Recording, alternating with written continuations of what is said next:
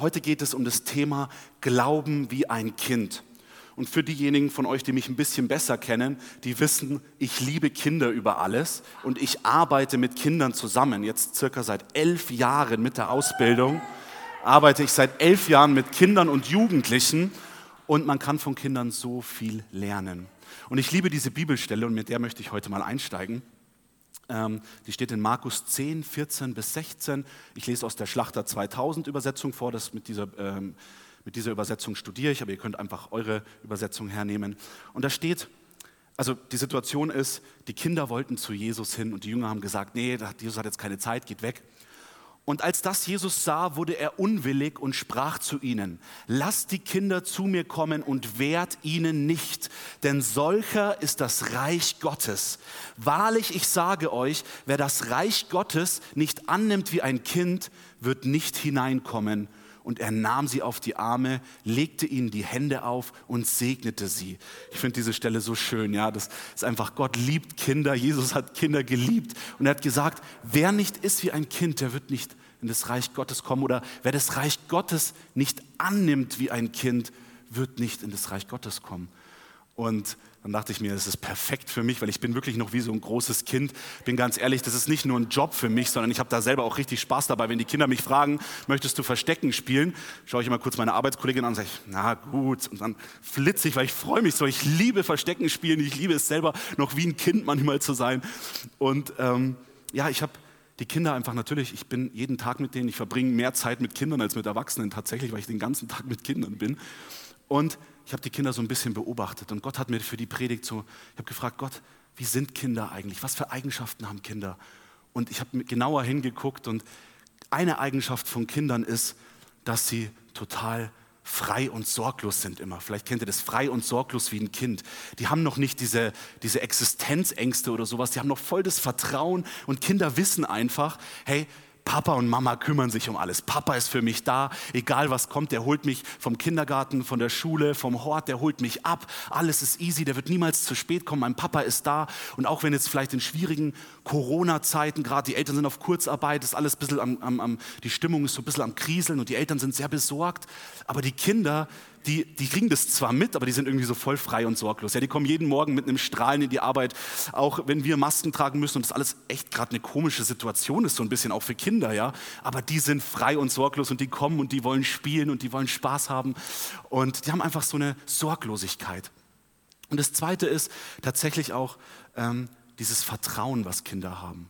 Gerade auch an ihren Vater, an ihre Mama, dieses Vertrauen, so, mein Papa lässt mich nie im Stich, der ist immer für mich da, meine Mama ist immer für mich da. Das ist manchmal tatsächlich so, wenn ähm, Kinder, wenn, wenn wir sagen, ja, die fragen dann immer, wie viel Uhr es ist. Mein Papa hat gesagt, der holt mich heute um 16 Uhr ab. Dann sage ich, ja, es ist 10 nach 4.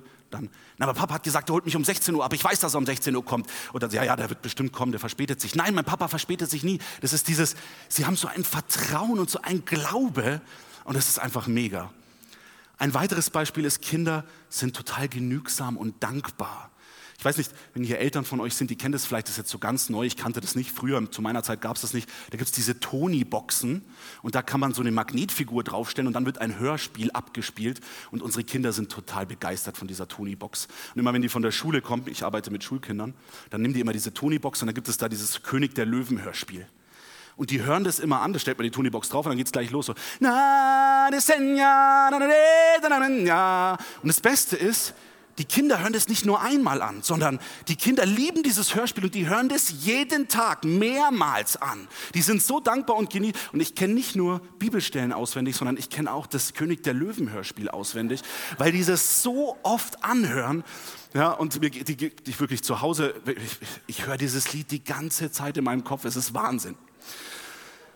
Und noch ein weiteres Ding, und das ist ja heute, was das Thema ist, Glauben wie ein Kind.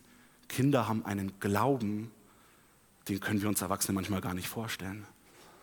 Und gerade bei mir in der Einrichtung sind ja die Kinder jetzt nicht in christlichen Familien aufgewachsen und die glauben an den Osterhasen, an den Weihnachtsmann, an den Nikolaus.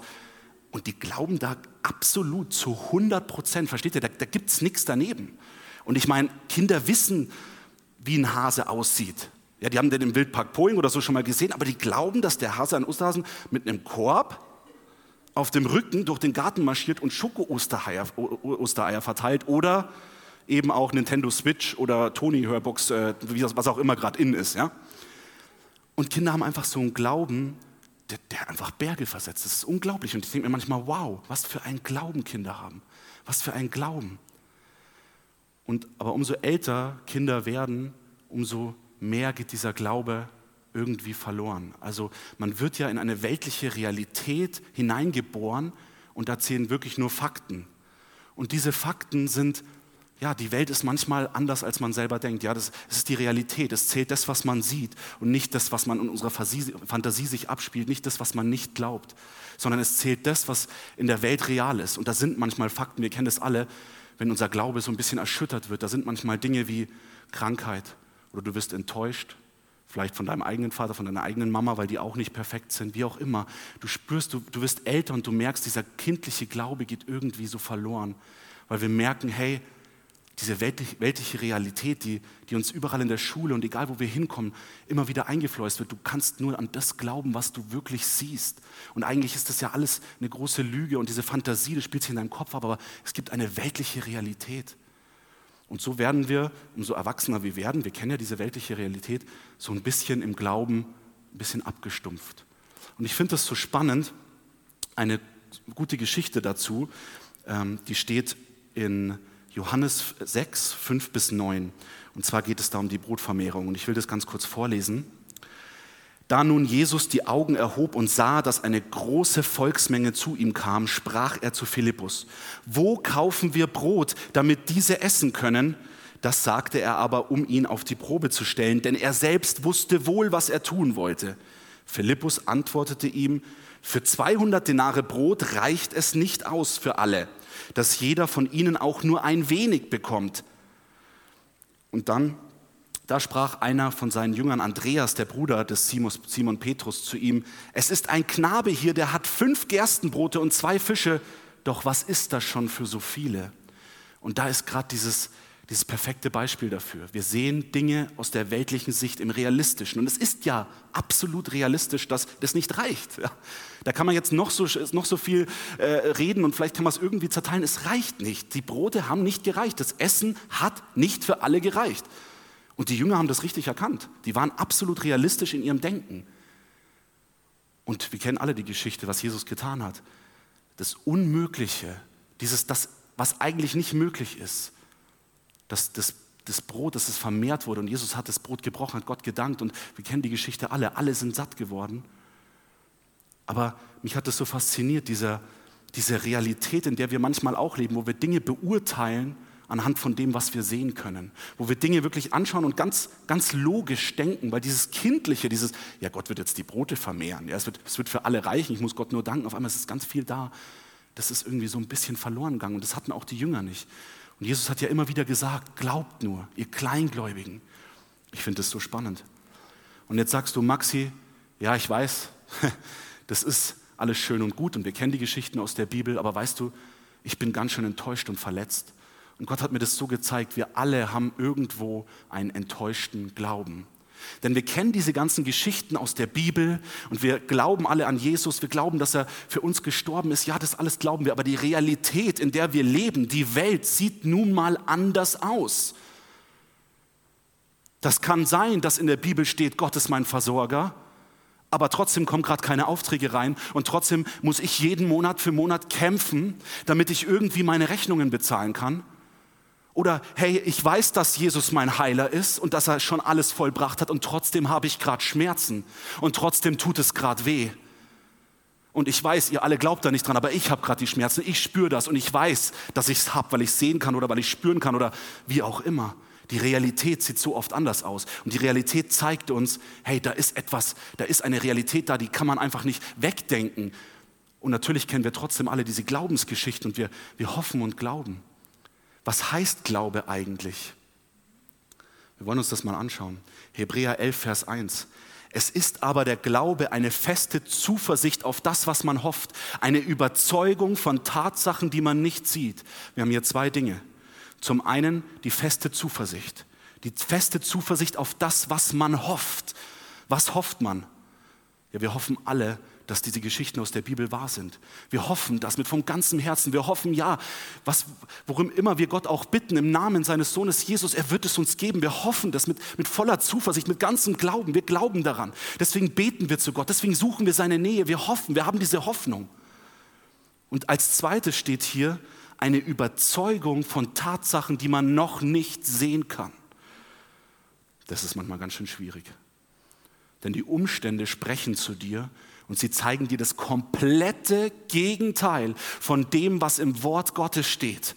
Sie zeigen dir einen halbleeren Brotkorb und sie zeigen dir Hunderte von Menschen, die gerade Hunger haben und satt werden wollen. Das ist dieser enttäuschte Glaube, wenn wir auf die Umstände schauen und das berührt uns manchmal so sehr. Und kennt ihr das, wenn du so am Beten bist und wenn du so wenn du so, so auf ein Wunder hoffst, schon so lange und so am Kämpfen bist und irgendwie passiert nichts und du bist so am Beten, vielleicht für eine Person, vielleicht für dich selber, vielleicht für irgendwelche Umstände, vielleicht eine Verheißung, die Gott dir gegeben hat. Und du bist so lange am Beten und du bist so kraftlos. Du hast wirklich, du bist all in gegangen. Du hast da echt deinen ganzen Glauben reingesteckt. Du hast da voll vertraut und bist aber voll enttäuscht und verletzt worden. Wir wollen uns anschauen, wie in der Bibel enttäuschter Glaube aussieht. Ich liebe diese Geschichte. Wir fangen an bei Johannes 11 und arbeiten uns dann ein bisschen runter. Es war aber einer krank, Lazarus von Bethanien, aus dem Dorf der Maria und ihrer Schwester Martha, nämlich der Maria, die den Herrn gesalbt und seine Füße mit ihren Haaren getrocknet hat deren Bruder Lazarus war krank. Da sandten die Schwestern zu ihm und ließen ihm sagen, Herr, siehe, der, den du lieb hast, ist krank. Also wir haben eine Situation, der Bruder von Maria ist krank, Lazarus, und er, sie glauben an den Heiler, sie glauben an Jesus. Ja, sie waren ja mit Jesus unterwegs, sie haben gesehen, wie er Wunder getan hat. Sie wissen, wenn Jesus kommt, Lazarus wird geheilt. Und sie wissen auch, Jesus wird natürlich kommen, weil Jesus hat mich lieb, ja. Jesus hört, wenn ich zu ihm rufe. So wie wir, wenn wir beten. Wir glauben dran, Gott hört uns doch, wenn wir beten. Gott ist doch da für uns, wenn wir beten, oder? Er hört uns. Aber wir kennen die Geschichte, Jesus hat sich erstmal Zeit gelassen. Als er nun hörte, dass jener krank sei, blieb er noch zwei Tage an dem Ort, wo er war. Dann erst sagte er zu den Jüngern, lasst uns wieder nach Judäa ziehen. Die zwei Tage müssen echt heftig gewesen sein für Maria. Überlegt euch das mal.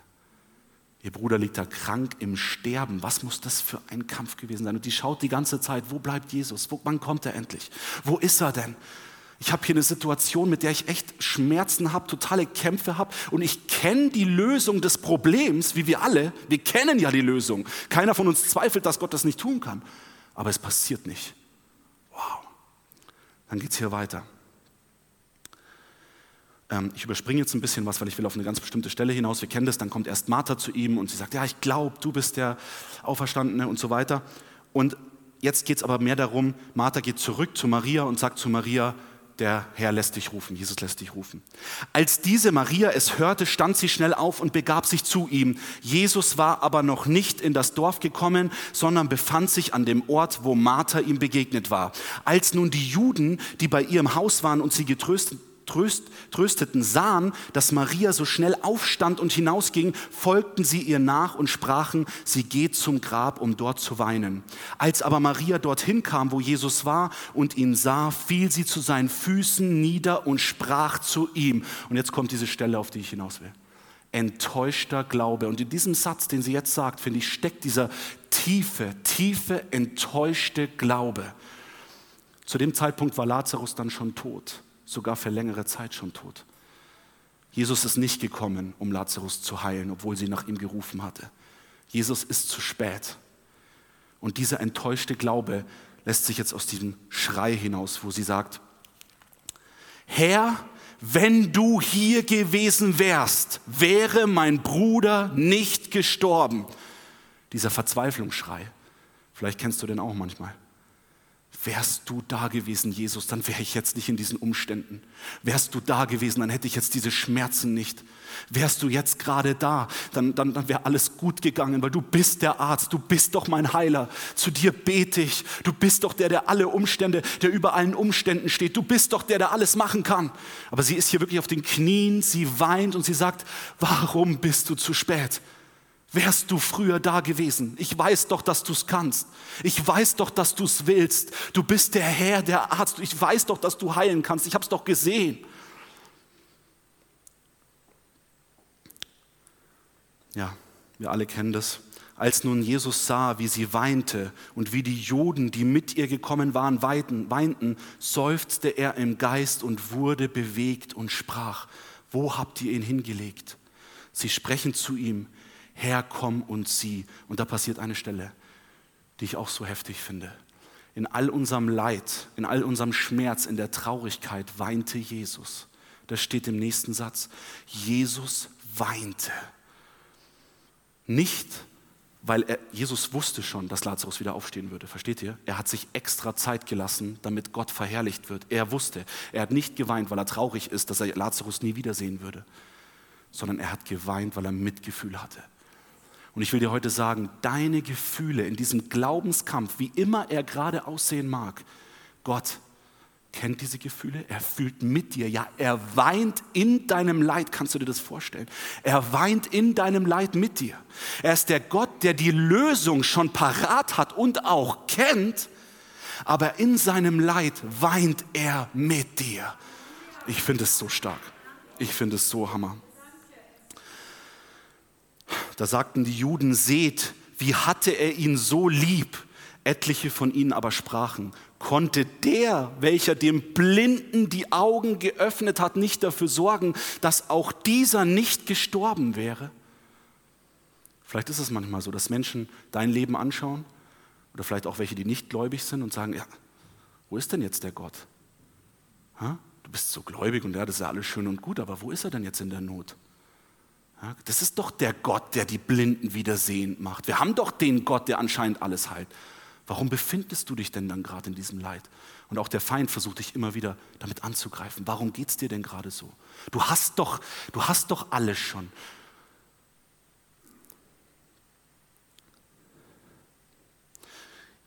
Jesus nun, indem er wieder bei sich selbst seufzte, kam zum Grab.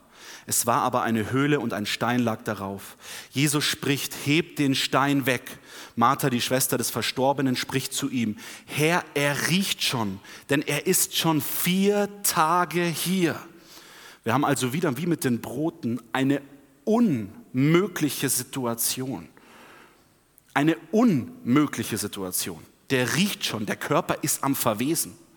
Der, versteht ihr? Da, da ist kein, da ist kein, da gibt's kein, das kann man nicht mehr schönreden. Die Brote kann man vielleicht noch, ja, wenn man es oft genug teilt, wie auch immer. Aber das kann man immer schönreden. Der ist am Verwesen. Und jetzt kommt die Stelle, die ich so hammermäßig finde. Jetzt passt auf, es ist so mega. so, also wir haben diese unmögliche Situation. Er riecht schon im Grab. Es ist vorbei. So, heilen hätte Gott ihn vielleicht noch können. Ja, wir wissen das. Er legt die Hände auf, wie auch immer. Wir haben gesehen, Gott hat, aber jetzt ist der tot und am Verwesen. Jesus spricht zu ihr. Habe ich dir nicht gesagt, wenn du glaubst, wirst du die Herrlichkeit Gottes sehen. Da hoben sie den Stein weg, wo der Verstorbene lag. Jesus aber hob die Augen empor und sprach, und jetzt passt auf, wie ein Kind zu seinem Vater im völligen, völligen Vertrauen. Da gibt es keinen Kompromiss. Da gibt es gar nichts. Vater, ich danke mir, dass ich danke dir, dass du mich erhört hast. Ich aber weiß, dass du mich alle Zeit erhörst. Doch um der umstehenden Menge willen habe ich es gesagt, damit sie glauben, dass du mich gesandt hast. Das ist völliges Vertrauen zu wissen, wer der Papa im Himmel ist. Du hast es mir schon gegeben. Ich spreche es nur noch mal laut aus, dass die Menschen es hören. Wow, ich finde es so hammer. Der geht dahin, der, der hat gar keinen Zweifel. Warum auch? Er kennt doch den Papa. Er weiß doch, wie sein Papa ist. Er kennt ihn von Herzen. Er weiß natürlich, worum ich meinen Papa bitte. Er wird es mir geben. Und wenn mein Papa sagt, er holt mich um 16 Uhr ab, dann holt er mich ab vom Hort. Es ist einfach dieses, dieses Vertrauen. Er weiß, dass er weiß, dass er weiß. Wow, ohne Kompromisse. Wir kennen alle diese Stelle. Ohne Glaube aber ist es unmöglich, ihm wohlzugefallen. Denn wer zu Gott kommt, muss glauben, dass er ist und dass er die belohnen wird, welche ihn suchen. Und wieder passierte es. Das Unmögliche, Denn als er dies gesagt hatte, rief er mit lauter Stimme, Lazarus, komm raus. Wir wissen, was passiert ist. Der Lazarus ist raus mit den Grabtüchern noch umwickelt. Ein un, eine unmögliche Situation. Und wir denken zurück an Martha, wo sie diesen enttäuschter Glaube, und vielleicht fühlst du das heute Morgen auch, vielleicht hast du das schon durch, vielleicht hast du es erlebt. Gott hat mir diese Botschaft für euch mitgegeben. Vielleicht wartest du schon so lange auf etwas oder Corona hat dir gerade einen Strich durch die Rechnung gemacht. Es ist dieser Glaube, wer mein Papa ist, dieses kindliche Glaube, an dem festzuhalten, was im Wort Gottes steht. Du siehst die Umstände und die Umstände sprechen, das werde ich dir versichern, immer zu 100 Prozent gegen Gottes Wort. Immer. Das passt nicht. Das passt einfach nicht. Und du musst eine Entscheidung treffen. Wie Maria eine Entscheidung getroffen hat, ich gehe jetzt damit zum Grab und schaue, was Jesus tut. Sie ist nicht umgekehrt, sie ist nicht in seinem Haus, sie war nicht, dass sie hat gesagt, Jesus, ich will nichts mehr mit dir zu tun haben, ich gehe jetzt, sondern sie ist, sie ist entschieden, sich mitzugehen und dieses Wunder zu sehen. Und sie hat es gesehen. Und jetzt kommen wir noch eine so mega Bibelstelle. Die muss ich mit reinbringen, weil die passt so gut. Jetzt geht es, wir reisen ein bisschen in der Zeit zurück, jetzt geht es um Abraham. Und ähm, das steht in Römer 4, 18 bis 22. Das ist ein Glaubensheld, der Abraham, ja. Er hat da, wo nichts zu hoffen war, also nichts, da wo nichts mehr zu hoffen war, wo es keinen Ausweg mehr gab, nicht, ah, ich habe da noch eine Option, ah, der Arzt könnte mir da noch ein bisschen helfen oder ah, wenn der Auftrag jetzt noch reinkommt, dann könnte es funktionieren oder ja, wenn das jetzt noch so passiert, nichts mehr zu hoffen. Da war keine Hoffnung mehr. Auf Hoffnung hin geglaubt, dass er ein Vater vieler Völker werde, gemäß der Zusage, so soll dein Same sein. Und er wurde nicht schwach im Glauben und zog nicht seinen Leib in Betracht, der schon erstorben war. Und der von seiner Frau übrigens auch. Was ist damit gemeint, erstorben? die können keine Kinder mehr zeugen. Es geht nicht. Es ist unmöglich. Aber er hat geglaubt. Er hat geglaubt, weil er weiß, wer sein Vater ist. Er weiß, Papa, du hast es gesagt. Du hast gesagt. Und das, jetzt kommt etwas so Gutes. Er zweifelte nicht an der Verheißung Gottes durch Unglauben, sondern wurde stark durch den Glauben. Der Glaube hat ihn gestärkt. Nicht erst, wo es dann passiert ist, sondern er wurde stark durch den Glauben. Ich sage euch eins, es gibt nichts Besseres, als wenn du eine unmögliche Situation hast und zu Hause in deinem stillen Kämmerlein dafür betest im völligen Glauben und Vertrauen. Da kommt eine Stärke und eine Kraft. Ich sage euch, ich habe das erlebt, das ist unglaublich. Aber wir müssen das Wort Gottes lesen und benutzen stark durch den Glauben, indem er die Ehre, indem er Gott die Ehre gab und völlig überzeugt war, dass er das, was er verheißen hat, auch zu tun vermag. Also dieses völlige, dieser kindliche Glauben, dieses völlige Vertrauen. Ich weiß, wer mein Papa ist und er kann es tun und vor allem auch er will es tun. Ganz wichtig, Gott will es tun. Gott will, dass es dir gut geht. Gott will, dass es eine Lösung für das Problem gibt, auch wenn du keine Lösung siehst, auch wenn für dich gerade kein Ausweg mehr ist. Wir lesen hier da, wo nichts zu hoffen war, auf Hoffnung hin glauben. Und das gibt dir eine Kraft, die du dir nicht vorstellen kannst. Und in diesem Glaubensprozess, wenn du da drinnen bist, es gibt nichts Besseres. Da passiert Wachstum. Da lernst du Gott so wirklich kennen. Denn da ist wirklich, da brauchst du ihn, da bist du abhängig von ihm. Da ist alles um dich herum, wirklich, da ist nur Papa und du. Da brauchst du den Papa, wirklich ganz nah bei dir. Und ich sage euch eins, es ist nicht einfach. Ein Glaubenskampf ist echt manchmal ganz schön anstrengend. So ein richtiger Kampf im Glauben, das kostet dich wirklich viel. Glaube bedeutet immer auch ein Risiko. Du musst aufs Wasser gehen. Wir kennen das Lied alle, für mich tiefer, wo ich selber nicht mehr stehen kann. Das ist Glaube manchmal. Und das kostet alles. Einfach dieses Vertrauen zu haben, wo du genau weißt, wenn Gott jetzt nicht da ist, dann gehe ich unter. Und da gibt es keinen Plan B mehr, verstehst du? Wir gehen immer mit, mit dem Rettungsreifen. Ja? Es gibt da nichts mehr. Da ist nichts mehr zu hoffen. Da hast du nur ihn, nur den Papa und nur du. Und ihr seid ganz alleine auf diesem offenen, weiten Meer. Und da ist dein Glaube und Vertrauen unbegrenzt. Da wächst dein Glaube und Vertrauen. Und Jesus sprach in Markus 11, 22, 24. Und Jesus antwortete und sprach zu ihnen, habt Glauben an Gott, denn wahrlich ich sage euch, wenn jemand zu diesem Berg spricht, hebe dich und wirf dich ins Meer und in seinem Herzen nicht zweifelt, sondern glaubt, dass das, was er sagt, geschieht, so wird ihm zuteil werden, was immer er sagt. Darum sage ich euch, alles, was ihr auch immer im Gebet erbittet, glaubt, dass ihr es empfangen habt, so wird es euch zuteil werden. Das ist eine Zusage, eine Zusage Gottes. Wisst ihr, das Wort Gottes ist wie ein Schwert in unserer Hand. Gott hat es uns gegeben, damit wir es benutzen. Es ist lebendig. Glaube spricht. So wie der Pastor Stefan. Geht es gleich am Freitag weiter. Ist doch super. Glaube spricht. Gottes Wort. Aber die Frage ist, was wir mit diesem Schwert machen.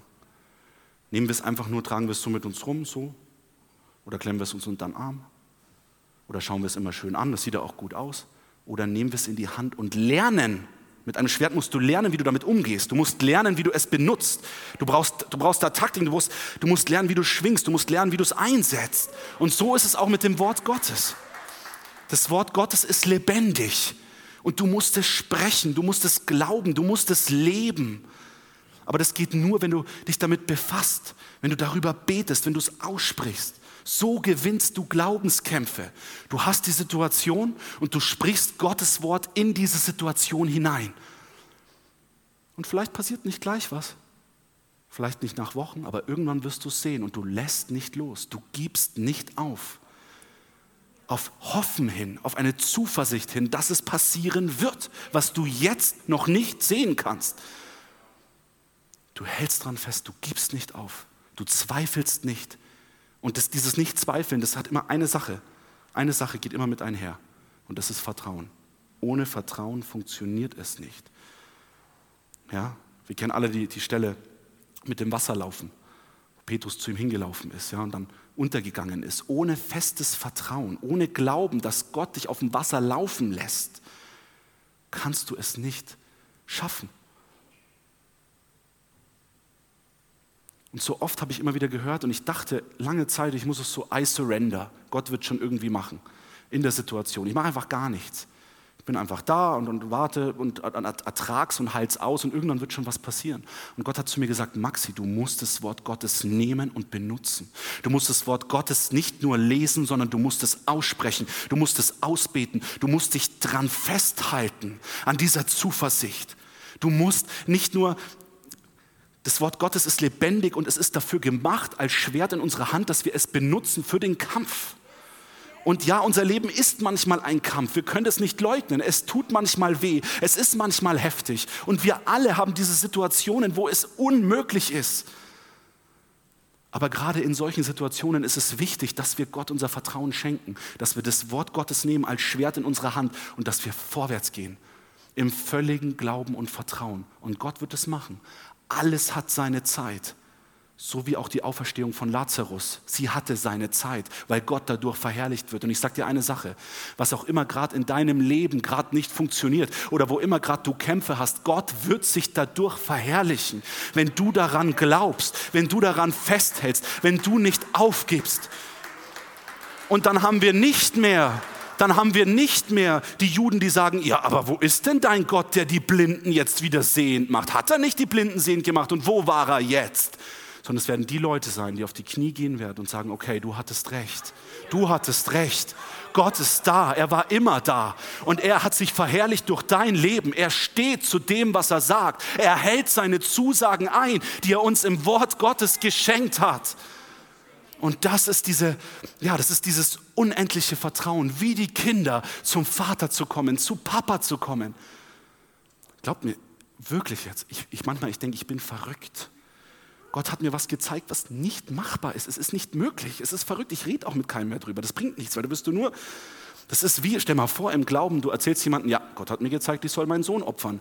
Und ich werde jetzt dann äh, rausfahren auf den Berg. Da wird doch keiner, da geht doch keiner mit, ist doch wahnwitzig. Keine Sorge, sowas hat mir Gott nicht gezeigt. Ich werde niemanden opfern, ne? nicht falsch verstehen. Aber wisst ihr, was ich meine? Das ist Glaube, das ist verrückt. Ich baue jetzt eine riesen Holzache, weil bald kommt eine Riesenflut. Ja, da, wer, wer kauft dir das denn ab? Aber Glaube ist da, wo nur, das ist eine Sache zwischen Gott und dir. Gott hat dir was gezeigt und du musst dran festhalten. Amen. Gott ist so gut. Und, und der Feind, versteht ihr? Es, das ist real in der Bibel. Er geht um dich rum wie ein Löwe, der wartet nur darauf, dass er dich. Das ist manchmal in diesen Glaubenskämpfen, da, da, denkst du manchmal, du bist verrückt, alles spricht dagegen. Es wird noch schlimmer und dann, du denkst gerade, du hast einen Punkt erreicht, da ist jetzt echt Ende Gelände. Du denkst, der Lazarus ist schon zehn Tage im Grab und dann geht es nochmal runter. Und dann ist er schon 30 Tage, du denkst, jetzt ist vorbei. Es ist vorbei, das ist nur noch ein Skelett, es funktioniert nicht mehr. Ja, kennt ihr das? Dieses, es kann nicht mehr schlimmer werden und dann ist nochmal eins draufgesetzt. Manchmal denke ich so, und dann fange ich wieder an, das Wort Gottes zu proklamieren. Lauf wieder durch mein Zimmer. Manchmal muss ich dann schon lachen. So. so Vater, findest du das auch gerade witzig? Das ist ja total verrückt jetzt, was ich hier mache. Das ist ja irre. Aber da fängt Glaube an. Da beginnt es. Und jetzt noch so mega, Leute. Können wir weitermachen. So. So, ihr erinnert euch, an die Stelle von Lazarus, ja, diese Stelle, wo Jesus dieses völlige kindliche Vertrauen, Vater, ich danke dir, dass du mich erhört hast. Ich aber weiß, dass du mich alle Zeit erhörst. Ähm, doch um der umstehenden Menge willen habe ich es gesagt, damit sie glauben, damit du mich gesandt hast. So, Jesus wusste, egal, was er den Vater bitten würde, ihr würdet es ihm geben. Und jetzt in der Bibel gibt es ein Geheimnis, das verrate ich euch jetzt. Das Gleiche ist auch, gilt auch für uns. Denn das, die gleiche Zusage gilt auch für uns. Denn in Gottes Wort steht, worum auch immer wir den Vater bitten, im Namen seines Sohnes, das wird er uns geben. Das ist eine Zusage, auf die ich mich stelle. Ich glaube da einfach dran. Egal, was die Umstände sagen, egal, was eine Situation, egal, ich weiß, dass ich weiß, dass ich weiß, wer mein Vater ist und dass er mir das geben wird, worum ich ihn bitte im Namen seines Sohnes. Und wir dürfen uns auf diese Zusagen stellen. Wir dürfen das im Glauben annehmen. Aber ohne Glaube ist es unmöglich, Gott wohlzugefallen. Ohne Glaube, wenn wir nicht kommen wie Kinder zu ihm, dann können wir das niemals sehen. Und wir wollen es sehen. Wir wollen Gott im Übernatürlichen erleben. Wir alle wollen diese Wunder sehen. Wir alle wünschen uns so von Herzen, dass Gott durch unser Leben verherrlicht wird. Amen, ist doch so. Es gibt doch nichts Schöneres, als wenn wir sehen, wie Menschenherzen umkehren. Und weißt du, was das Geniale ist? Er will es durch dein Leben tun. Und ich sage dir jetzt eine Sache, auch an den Livestream, den habe ich jetzt so wenig mit einbezogen. Es tut mir leid, schön, dass ihr da seid. Wir haben euch lieb. ja, also ich will euch einfach sagen, ermutigen je schlimmer, je aussichtsloser und je verrückter deine Situation jetzt gerade aussieht, umso größer wird das Zeugnis sein für den Herrn, wenn er das Wunder tut. Und das nehmen wir an. Egal wie es gerade aussieht, egal wie wir finanziell zu kämpfen haben, egal was in der Familie ist, egal was für eine Krankheit, egal mit was für Dingen wir uns gerade rumplagen müssen. Wir wissen, dass Gott sich verherrlichen wird und wir glauben im festen Vertrauen und wir sprechen es mit dem Wort Gottes aus. Vater, wir bitten dich im Namen deines Sohnes, dass du dich verherrlichst durch das Zeugnis mit dem, was du in uns begonnen hast, dass du es zu Ende führst und dass du anfängst, wirklich durch unser Leben eine Geschichte zu schreiben, die Menschen zu dir hinführt. Und manchmal müssen wir da im festen, im, im, im, im, Meer stehen, wo alles um uns herum Wellen toben und was weiß ich. Und da können wir beweisen, dass wir glauben. Und die Menschen sehen uns in dieser Situation, in dieser Phase unseres Lebens, wo wir wanken, wo wir echt gefährlich und sie sehen, wo wir Halt suchen. So sucht den Halt nicht bei weltlichen Dingen. Das kann so schnell passieren, meine Lieben. Habe ich auch erlebt, ja erstmal halt woanders suchen. Ja, Gott, irgendwie da geht nichts voran, dann schaue ich mal hier ein bisschen oder zock lieber und lenke mich ab, damit ich es nicht ertragen muss. Nein, nein. Ich klammer mich an die einzige Hoffnung, die ich noch habe, und das ist Jesus Christus. Denn alles andere habe ich weggelegt. Alles andere habe ich beiseite gelegt. Es ist nur er. Ich bin all in gegangen. Es gibt nur noch ihn. Und ich will nur ihm nachfolgen. Und ich will, dass nur er allein durch mein Leben verherrlicht wird. Und nicht irgendjemand anders. Gott ist groß, Gott ist gut und er liebt bedingungslos. Amen.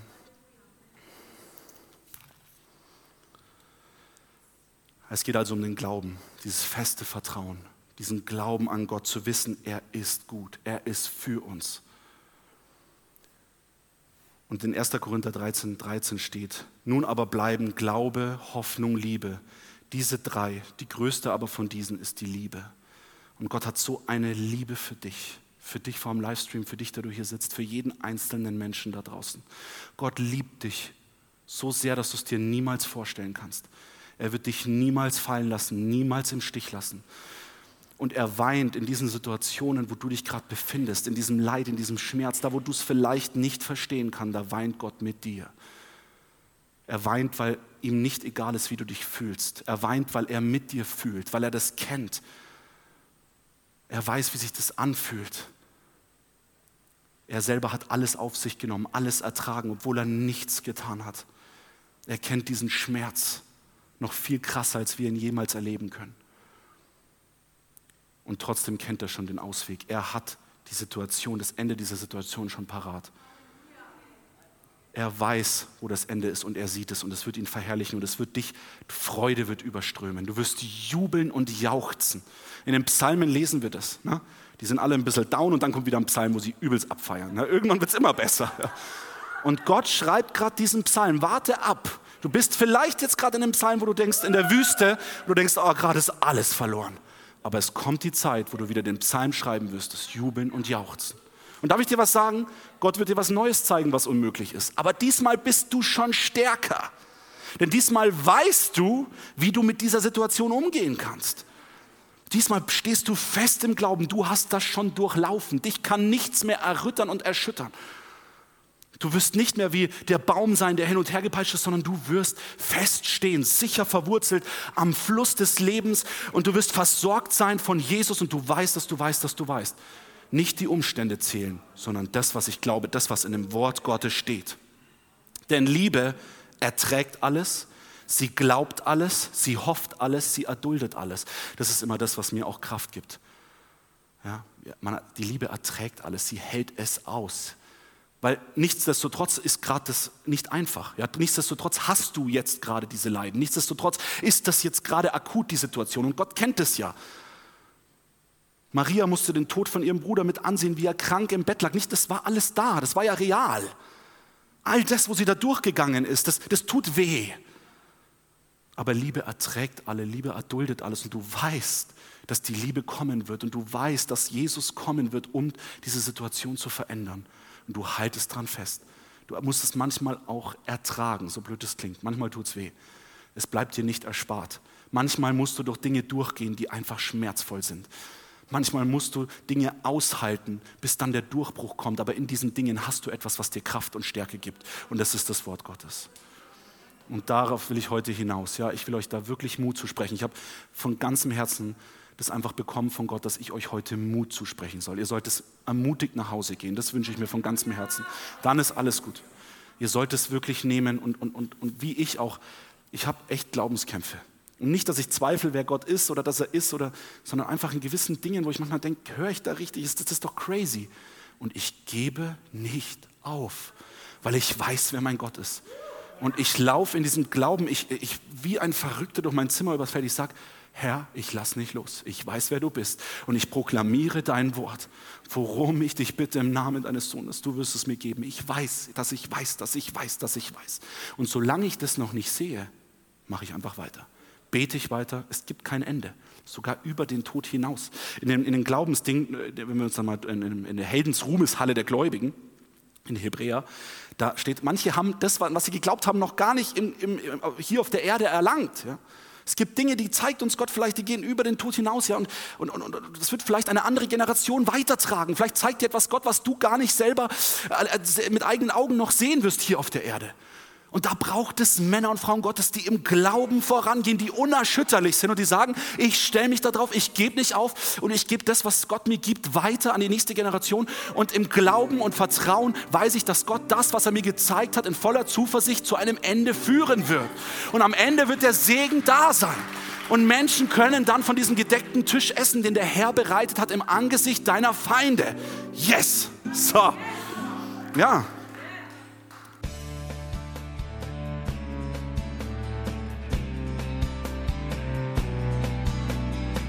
Liebe Zuhörer, das war ein Ausschnitt eines Gottesdienstes hier im Gospel Life Center. Auf unserer Website www.gospellifecenter.de können Sie die Notizen für diese und andere Predigten nachlesen und sich über die Arbeit von Gospel Life Center informieren. Wir wünschen Ihnen Gottes Segen.